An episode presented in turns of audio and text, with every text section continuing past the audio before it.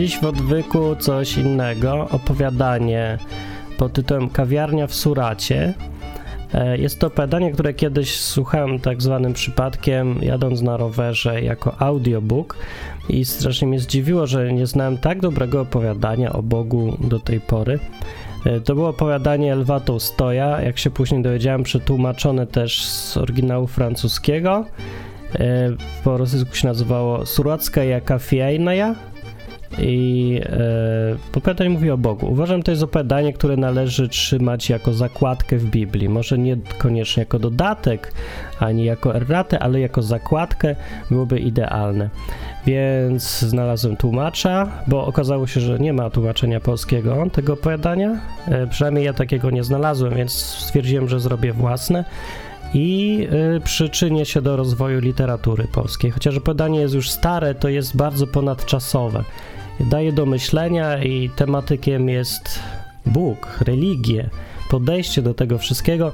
Na pewno człowiek myślący znajdzie coś mądrego tutaj dla siebie. Także y, znalazłem kogoś, żeby mi to przetłumaczył i znalazłem kogoś, żeby to nagrał jako audiobook. I teraz już was zostałem z opowiadaniem. Słuchajcie i wysyłajcie inne. Kawiarnia w Suracie, według Bernardina de Saint-Pierre. W mieście Surat, w Indiach, była kawiarnia, w której spotykali się i rozmawiali podróżni i cudzoziemcy ze wszystkich stron świata.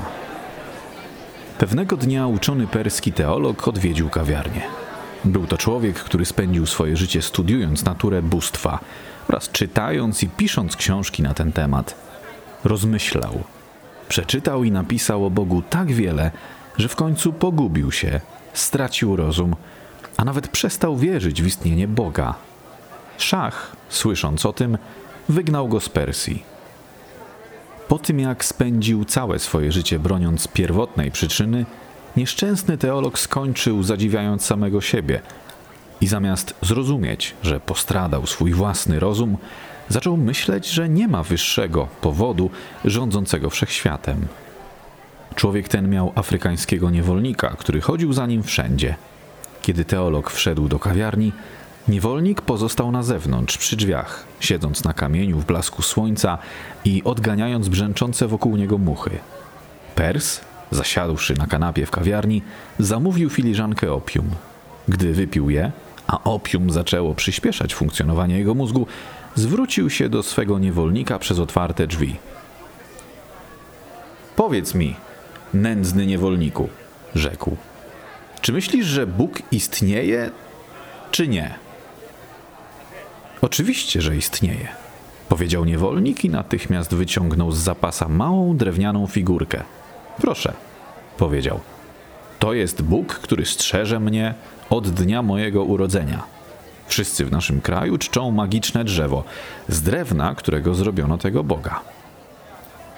Inni goście kawiarni słuchali tej rozmowy między teologiem i jego niewolnikiem ze zdziwieniem. Zdumiało ich pytanie pana, a jeszcze bardziej odpowiedź niewolnika. Jeden z nich, Bramin, słysząc słowa wypowiedziane przez niewolnika, odwrócił się do niego i powiedział: Nieszczęśliwy głupcze, czy wierzysz, że Boga można nosić za pasem? Jest jeden Bóg, Brahma. A jest on większy niż cały świat, bo go stworzył. Brahma jest jedynym, wspaniałym Bogiem, a na jego cześć są budowane świątynie na brzegach Gangesu, gdzie jego prawdziwi kapłani, Bramini, czczą go. Oni znają prawdziwego Boga i nikt poza nimi. Mijają tysiące lat i rewolucje za rewolucją, a kapłani wciąż utrzymują swoją władzę, ponieważ chroni ich Brahma, jedyny prawdziwy Bóg. Tak mówił Bramin, myśląc, że przekonał wszystkich, ale obecny tam żydowski handlarz odpowiedział mu w te słowa. Nie, świątynia prawdziwego Boga nie leży w Indiach, ani też Bóg nie ochrania kasty Braminów. Prawdziwy Bóg nie jest Bogiem Braminów, ale Abrahama, Izaaka i Jakuba. Nie chroni nikogo innego, tylko swój naród wybrany, Izraelitów. Od dnia rozpoczęcia świata nasz naród, i tylko nasz, był przez niego umiłowany. Jeśli jesteśmy teraz rozrzuceni po całej ziemi, to tylko dla próby, ponieważ Bóg obiecał, że pewnego dnia zbierze cały swój lud w Jerozolimie. Wtedy ze świątynią jerozolimską jako cudem antycznego świata, przywróconą do świetności, będzie Izrael ustanowiony władcą nad wszystkimi narodami. Tak mówił Żyd i wybuchnął płaczem. Chciał powiedzieć coś więcej, ale przerwał mu obecny tam włoski misjonarz. To, co mówisz, jest nieprawdą, powiedział do Żyda. Mówisz, że Bóg jest niesprawiedliwy. Nie może On miłować twojego narodu ponad innymi. A nawet jeśli to prawda, że spośród najstarszych narodów upodobał sobie Izraelitów, to mija już tysiąc dziewięćset lat, odkąd rozgniewali go i spowodowali, że zniszczył ich naród i rozproszył go po całej ziemi. I nikt już nie nawraca się na ich wiarę. Także zaginęła z paroma wyjątkami tu i tam. Bóg nie ma żadnego narodu wybranego, ale wzywa wszystkich, którzy chcą uzyskać zbawienie, na łono Kościoła katolickiego w Rzymie, poza murami którego nikt nie będzie zbawiony. Tak mówił Włoch. Ale protestancki pastor, który okazał się siedzieć w kawiarni, blednąc zwrócił się do misjonarza katolickiego i zawołał: jak można powiedzieć, że zbawienie należy do waszej religii? Ci tylko zostaną zbawieni, którzy służą Bogu według Ewangelii, w duchu i w prawdzie, jak głosi słowo Chrystusa. Następnie Turek, pracownik biura w domu celnym w Surat, który siedział w kawiarni paląc fajkę, zwrócił się z wyższością do obu chrześcijan. Wasza wiara w rzymską religię jest daremna, rzekł. Została zastąpiona tysiąc dwieście lat temu przez prawdziwą wiarę, wiarę Mahometa. Nie można nie zauważyć, jak prawdziwa wiara Mahometa rozprzestrzenia się zarówno w Europie, jak i Azji, a nawet w oświeconych Chinach. Sami mówicie, że Bóg odrzucił Żydów oraz jako dowód przytoczyliście fakt, że Żydzi są poniżani, a ich wiara się nie rozprzestrzenia. Przyznajcie więc prawdę mahometanizmowi, bo to wiara triumfalna i rozprzestrzenia się daleko i szeroko. Nikt nie będzie zbawiony oprócz wyznawców Mahometa, ostatniego proroka Boga, a spośród nich tylko wyznawcy Omara, a nie Alego, ponieważ ci ostatni nie mają prawdziwej wiary. Perski teolog, który był z sekty Alego, pragnął na to odpowiedzieć, ale w międzyczasie powstał wielki spór wśród obecnych ludzi różnych wyznań i religii.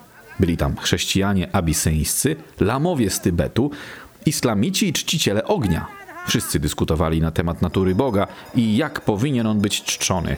Każdy z nich twierdził, że prawdziwy Bóg jest znany i właściwie czczony tylko w jego kraju. Każdy przekonywał i krzyczał, za wyjątkiem Chińczyka, ucznia Konfucjusza, który siedział spokojnie w kącie kawiarni, nie przyłączając się do sporu. Siedział tam, pijąc herbatę i słuchając, co mówią inni, ale sam nie mówił nic. Turek zauważył go siedzącego w kącie i zwrócił się do niego tymi słowy. Możesz potwierdzić to, co mówię, mój dobry Chińczyku. Trzymasz się z dala od sporu, ale wiem, że jeśli byś przemówił, potwierdziłbyś moje zdanie. Handlarze z twego kraju, którzy przychodzą do mnie po pomoc, mówią mi, że choć wiele religii zostało wprowadzonych do Chin, wy, Chińczycy, uważacie mahometanizm za najlepszą ze wszystkich i przyjmujecie go z ochotą. Potwierdź tedy moje słowa i podziel się z nami swoją opinią na temat prawdziwego Boga i jego proroka. Tak, tak, powiedziała reszta, zwracając się do Chińczyka. Posłuchajmy, co myślisz na ten temat. Chińczyk, student Konfucjusza, zamknął oczy i pomyślał chwilę. Potem otworzył je ponownie, a wyciągając ręce z szerokich rękawów swojej szaty i krzyżując je na piersi, przemówił w ten sposób, cichym i spokojnym głosem. Panowie, wydaje mi się, że to przede wszystkim duma nie pozwala ludziom zgadzać się ze sobą w kwestiach wiary. Jeśli zechcecie mnie wysłuchać, opowiem wam pewną historię, która wyjaśni to na przykładzie.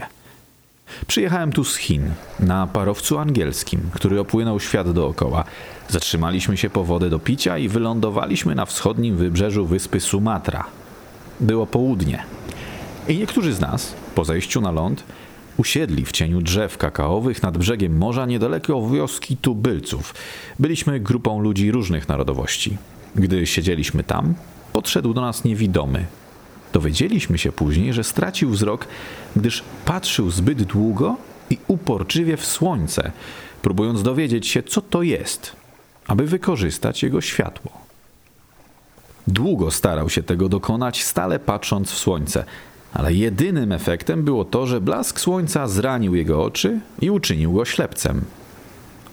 Wtedy powiedział do siebie: światło słońca nie jest płynne, bo gdyby to był płyn, można byłoby je przelać z jednego zbiornika do drugiego i byłoby poruszane przez wiatr jak woda.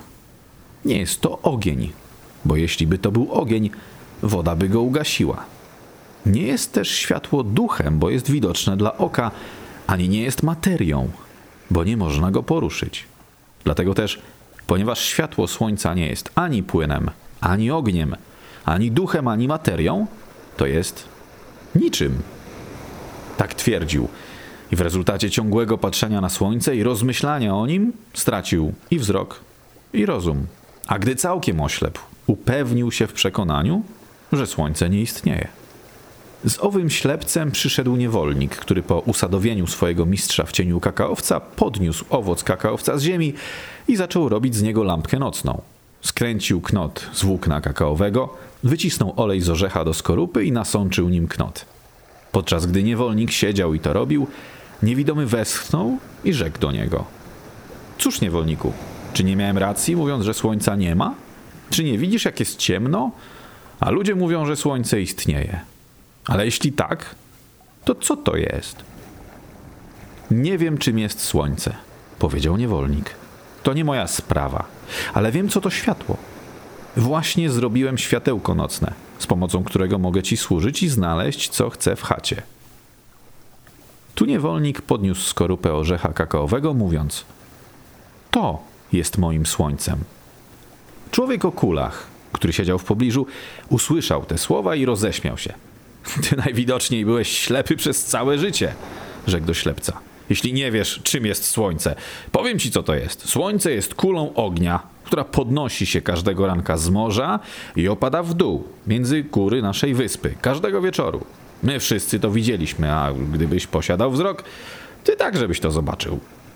Rybak, przysłuchujący się rozmowie, powiedział: widać, że nigdy nie byłeś poza swoją własną wyspą. Gdybyś nie był kulawy i gdybyś tak jak ja wypływał łodzią rybacką w morze, wiedziałbyś, że słońce nie zachodzi pomiędzy górami naszej wyspy, ale tak jak wschodzi każdego ranka z oceanu, tak samo co noc zachodzi ponownie w morzu. To, co mówię, jest prawdą, bo widuję to codziennie na własne oczy. Wtedy Hindus, który był członkiem naszej grupy, przerwał mu, mówiąc: jestem zdumiony tym, że rozsądny człowiek może mówić takie bzdury. Jak kula ognia może zejść do wody, nie będąc ugaszona? Słońce nie jest kulą ognia, to jest bóstwo o imieniu Deva, które wiecznie jeździ w rydwanie wokół złotej góry Meru. Czasami złe węże Ragu i Ketu atakują Deva i połykają go. I wtedy na ziemi jest ciemno, ale nasi kapłani modlą się o uwolnienie bóstwa i wtedy jest on uwolniony. Tylko tacy nieświadomie ludzie jak wy, którzy nigdy nie byli poza własną wyspą, mogą wyobrażać sobie, że słońce świeci wyłącznie dla ich kraju. Wtedy zabrał głos obecny tam właściciel egipskiego statku. Nie, powiedział, ty też nie masz racji. Słońce nie jest bóstwem i nie porusza się tylko wokół Indii i ich złotej góry. Dużo pływałem po Morzu Czarnym i wzdłuż wybrzeży Arabii. I byłem też na Madagaskarze i Filipinach. Słońce oświetla całą Ziemię, a nie tylko Indię. Nie krąży wokół jednej góry, ale wschodzi daleko na wschodzie, za wyspami Japonii, a zachodzi daleko, daleko na zachodzie, za wyspami Anglii. Dlatego Japończycy nazywają ich kraj Nippon, co znaczy narodziny słońca. Wiem to dobrze, bo sam widziałem wiele, a więcej jeszcze słyszałem od mojego dziadka, który zapłynął na krańce morza. Mówiłby dalej, ale przerwał mu angielski żeglarz z naszego statku. Nie ma kraju, powiedział, gdzie ludzie wiedzieliby tyle o ruchach słońca, co w Anglii. Słońce, jak każdy w Anglii wie, nie wschodzi nigdzie i nie zachodzi nigdzie. Jest zawsze w ruchu wokół Ziemi. Możemy być tego pewni, bo właśnie sami okrążyliśmy świat i nigdzie nie zderzyliśmy się ze słońcem. Gdziekolwiek byliśmy, słońce pojawiało się rano i chowało w nocy, tak samo jak robi to tutaj.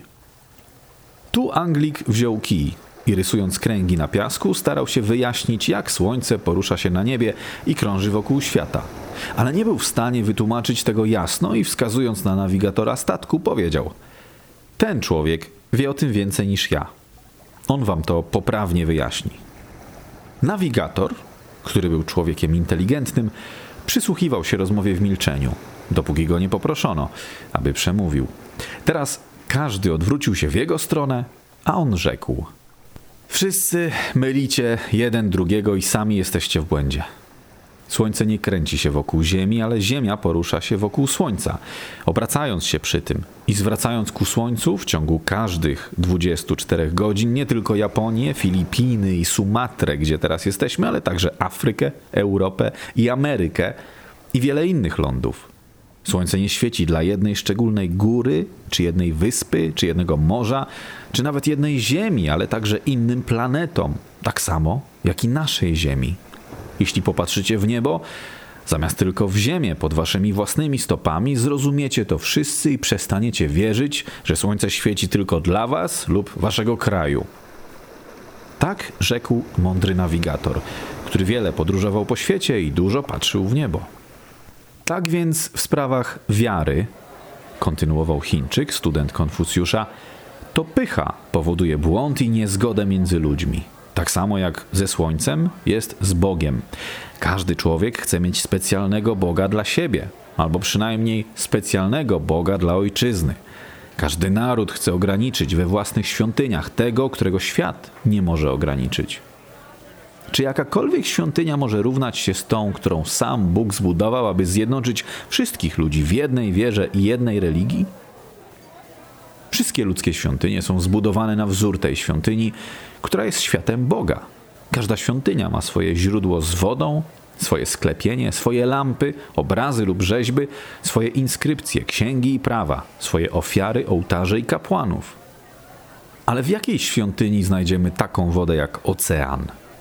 Takie sklepienie jak niebiosa, lampy takie jak słońce, księżyc i gwiazdy lub cokolwiek, co można porównać z żyjącymi, kochającymi, wzajemnie pomocnymi ludźmi. Gdzie istnieją zapisy dobroci Boga, które byłoby tak łatwo zrozumieć jak błogosławieństwa, które Bóg rozrzucił szeroko dla szczęścia człowieka? Gdzie jest księga z prawem tak oczywistym dla każdego człowieka, jak napisane w jego sercu? Jakie ofiary mogą się równać poświęceniom, które kochający mężczyźni i kobiety czynią dla siebie? Jaki ołtarz można porównać z sercem dobrego człowieka, na którym sam Bóg przyjmuje ofiarę? Im człowiek ma większe pojęcie Boga, tym lepiej będzie go znał, a im lepiej będzie znał Boga, tym bliżej zwróci się do Niego, naśladując Jego dobroć, Jego miłosierdzie i Jego miłość do człowieka. Dlatego niech ten, kto widzi całe słoneczne światło wypełniające świat, powstrzyma się od obwiniania lub pogardy dla człowieka zabobonnego, który w swoim własnym bożku widzi jeden promień tego samego światła. Niech nie gardzi nawet niewierzącymi, którzy są ślepi i nie widzą słońca w ogóle. Tak mówił Chińczyk, student Konfucjusza. I wszyscy, którzy byli obecni w kawiarni, milczeli. I więcej, nie spierali się o to, czyja wiara była najlepsza.